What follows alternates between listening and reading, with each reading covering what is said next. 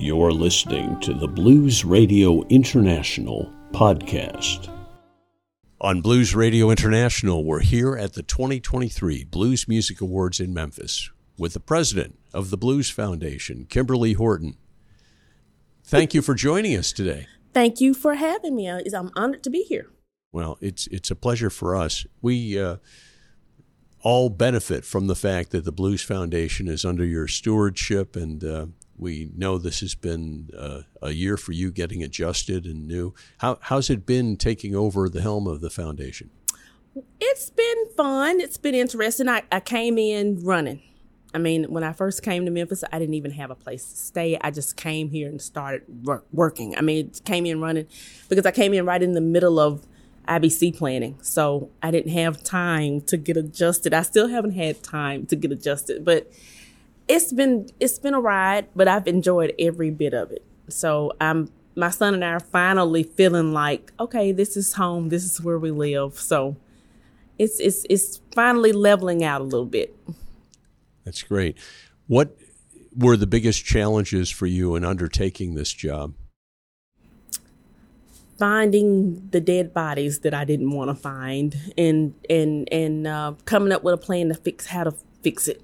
Um, not knowing what all was messed up or what was torn up or what needed to be fixed. Um, that was the biggest thing. Just not knowing what, I mean, I knew what I was getting into, but I didn't know what I was getting into. But it's all been taken in, in stride and, in in with, in love of what it is and what we do. So I've enjoying every bit of it and just moving with it. Part part of this job is obviously running the foundation and keeping the two signature events, the International Blues Challenge and the Blues Music Awards, up and running. But after that, we've got to look toward the future. And mm-hmm. where do you see the future of the foundation and its role with this music? You're right. We got to look to the future. Well, one of my big goals is to get more young people involved with the foundation to take us to the next level of uh, stewardship in the blues, you know, because if we don't have them, I know you and I talked about this briefly. If we, if we don't have the younger generation involved, you know, where, where will we be? I want to get uh, more young people of color involved so that they can uh, learn to appreciate, you know, their history, their heritage. So I see us, you know, in the future of being a still very strong foundation, a still a very strong entity, but maybe larger uh, with other outlets to help more in the community. And, you know, we help more, we help a lot now, but I see us being uh, in a broader spectrum because we will have a different outlook of things. We, we, we want to come up to the future of things, do things or have things in the museum that will attract the younger people to come. And that's something that I am actively working on right now. What are the ways do you think we can get people interested who aren't introduced to the blues? Because the blues seems like a vestige of the past to some people, or or something that uh, has no relevance today. How, how, do you communicate that? There again, the young people. Uh, my son is 16, and he's able to explain to his peers, you know, what the blues is, why the blues is, and and, and the way he. We, we have to do things at at the level of their understanding so that they will understand. So I would be happy to do what my son does. Hey, that music you're listening to or that line that you just heard, do you know that came from Muddy Waters song or do you know that came from Howlin' Wolf song? And they'll they may not know who Muddy Waters is or who Howlin' Wolf is, but at that point it strikes the interest for them to go find out who they are. And that's kind of how it starts. So I know that education, blues education is key bringing back the blues in the school program, uh, bringing back other outlets that will bring the younger generation interested in what we are and, and helping them to understand what Willie Dixon said. The root, the blues is the roots, everything else is the fruit. So being able to teach them how that correlates to what they listen to now and what they're doing now will have uh, a way of give them a better understanding of what it is and how they got to where they are you've represented blues musicians and you've had involvement in this community before coming to this job, which gives you a unique perspective. And how do you think uh, the world has moved with artists in the blues community since the pandemic. That threw everyone off their game. We had to recalibrate so many things. What's going on with the musicians and what's the role of the foundation in helping them? Oh my gosh, we have been able to help so many uh, through the HART Fund. Um, at the time, we had the COVID 19 Relief Fund, which is no longer. We are currently operating that um, as the Blues Musicians Emergency Relief Fund now. So, with everyone being out of work, including the Blues Foundation, we were able to help people keep their homes, help them keep their lights on, help them keep their cars. So, now that they are back kind of sort of working regularly, a lot of those musicians have turned around and given back to the HART Fund. They've turned around and given back to Generation Blues so that kind of like paying it forward so they can help the next musician. So we seem to be going back in the right direction. I mean, COVID isn't gone anywhere, but it's it, we're in a place now where we can at least, you know, see the light at the end of the tunnel a little bit now. What do you think is the uh, picture longer term for how you're going to develop this broader audience. I mean, this is it's a great plan. It's what we need. The demographic is not a positive one. We've got uh, not a young population necessarily that comprises our core blues fans. And mm-hmm. uh, what, what do you see as the path to uh, bringing us to a point where we've got beyond our blues in the schools, actually getting musicians on the stage and getting people in the seats here at the Blues Music Awards who are in their 20s, 30s, and 40s? I am looking to develop an, uh, artist ambassador program, which will give those artists entitlement to go out and recruit for the Blues Foundation. So many musicians don't even know we exist. So if they get it from uh, say Sip or Johnny Rawls or you know, and they won't be one age bracket of artists. We're gonna go from Dylan Triplett up to the oldest somebody that's out there. So that way we'll reach all audiences, all demographics. So that's that's the one one big thing I am looking to launch uh, here pretty soon that will help bring awareness. We're gonna have to change some things at the uh, at the foundation as well, but you know they'll, they'll long term long term goals of changes and bringing more technology in, you know, more interesting things in to where they will, you know, more interactive things that will attract the younger. I mean, because they're they're playing games, so they want to. If we bring it down to where they can understand it or something that they can interact with to learn, we we can grow. We can grow the community.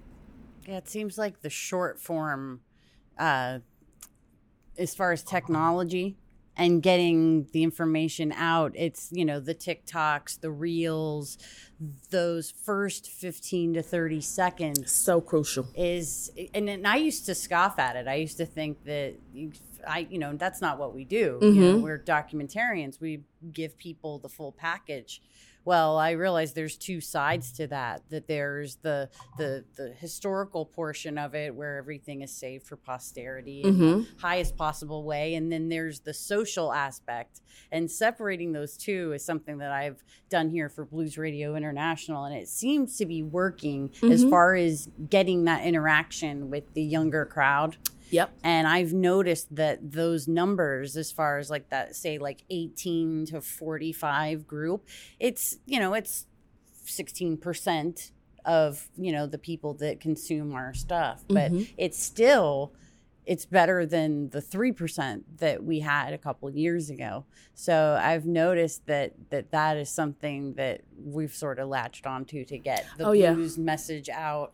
And I'm curious, like, what – is a situation that you've had where you've had to explain what the Blues Foundation is and what it does, and you've maybe enlightened someone about its mission?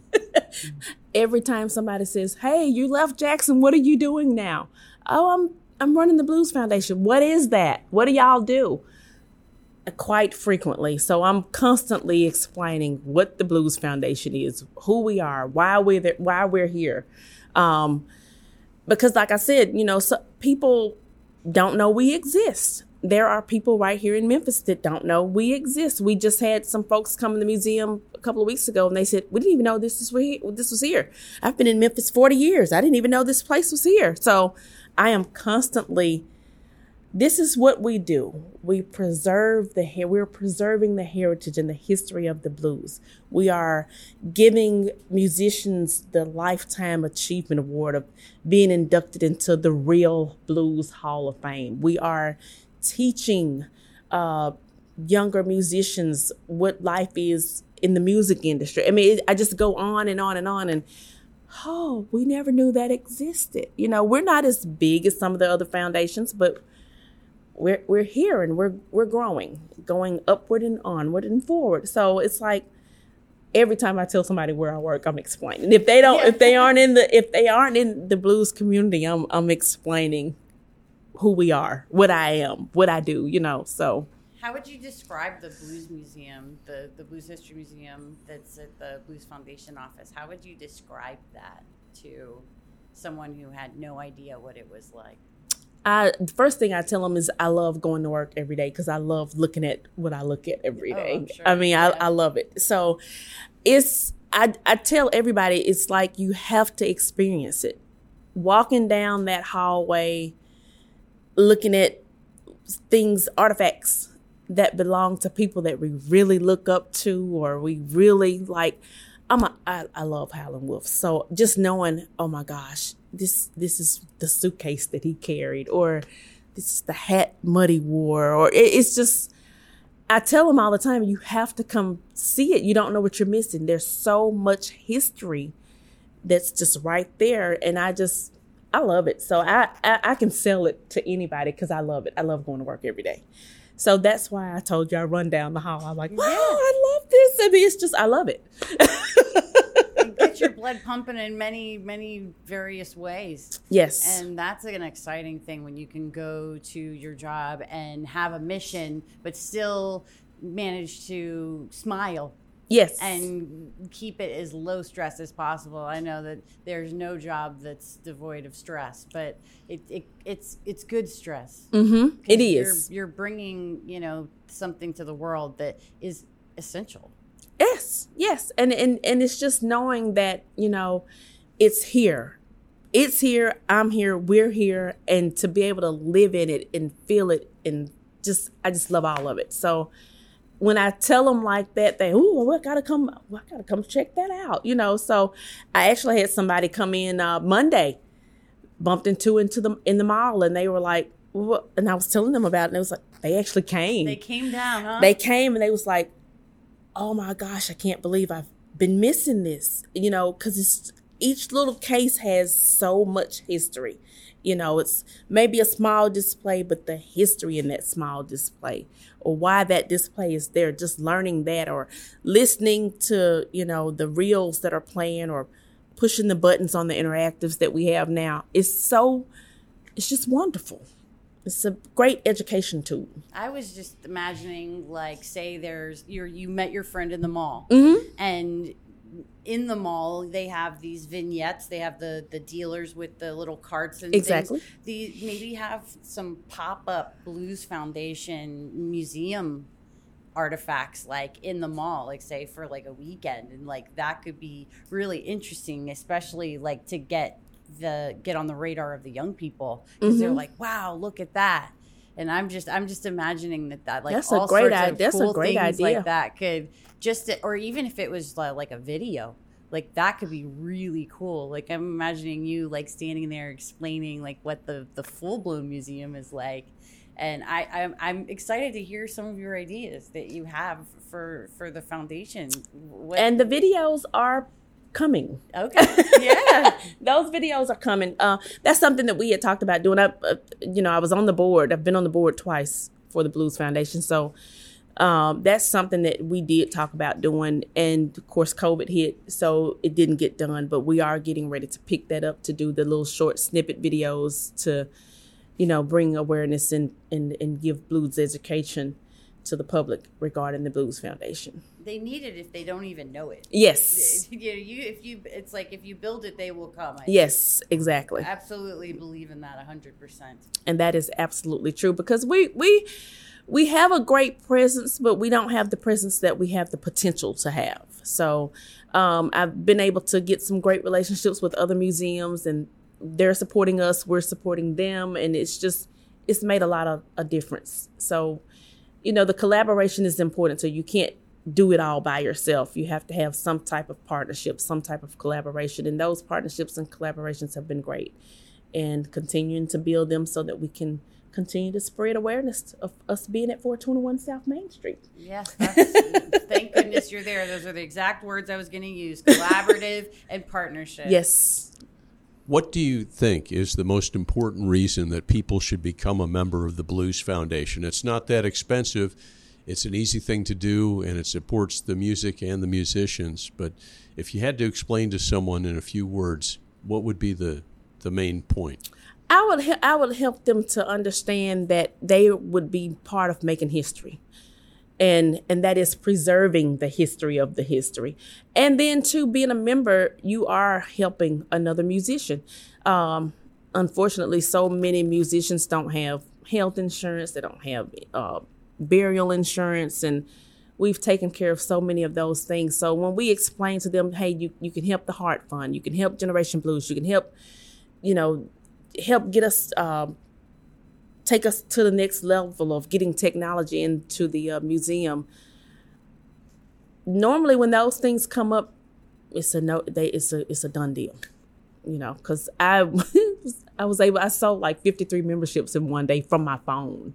So it's like when I talk to them and I get them out, because I'm excited about it. So I, it kind of It's rubs off on them. Yeah. right? Yeah. So they're like, yeah, yeah, yeah, we want you, yeah, we want to do it. So they do it. So memberships are really growing. Um, they've grown tremendously in the last in this last seven months. Well, that's great. We want to thank you for all the great work you've done. We know this is a very busy day. It's the most important night of the blues in the year uh, that we've got coming up with the Blues Music Awards. Yes. Well, tonight's important too. yeah, Hall of Fame induction. Yes. yeah. So we really we look forward to these great events and uh, continuing onward. What's the mission for the next twelve months for you? Well, I'm going to make some changes. but the mission is to really, the mission seriously is to take us to the next level, to take us to the next level. We want to grow um, and uh, become a larger entity than what we are. You know, get some different things going on so that we can have, you know, um, a, a bigger, better brighter presence, you know, to the community, not just the blues community, but as a whole, to the community as a whole. And not just here in Memphis because we aren't we aren't just Memphis. I mean, we are international. We want to make a bigger presence everywhere.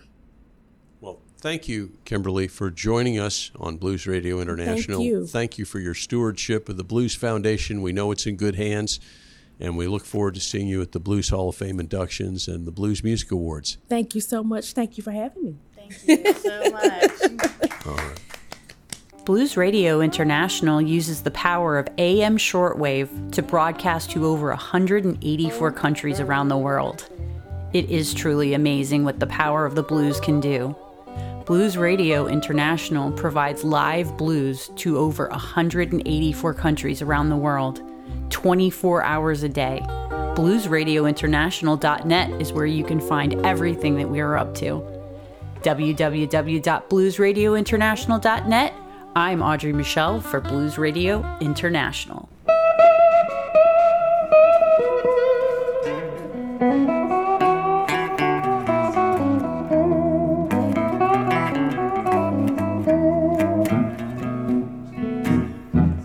Yes, ladies and gentlemen, this is the Welch Ledbetter Connection.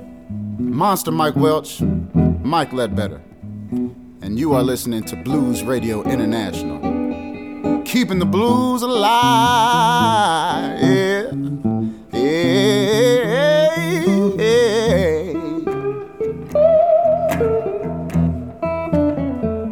I'm talking about Blues Radio International. Well, keeping the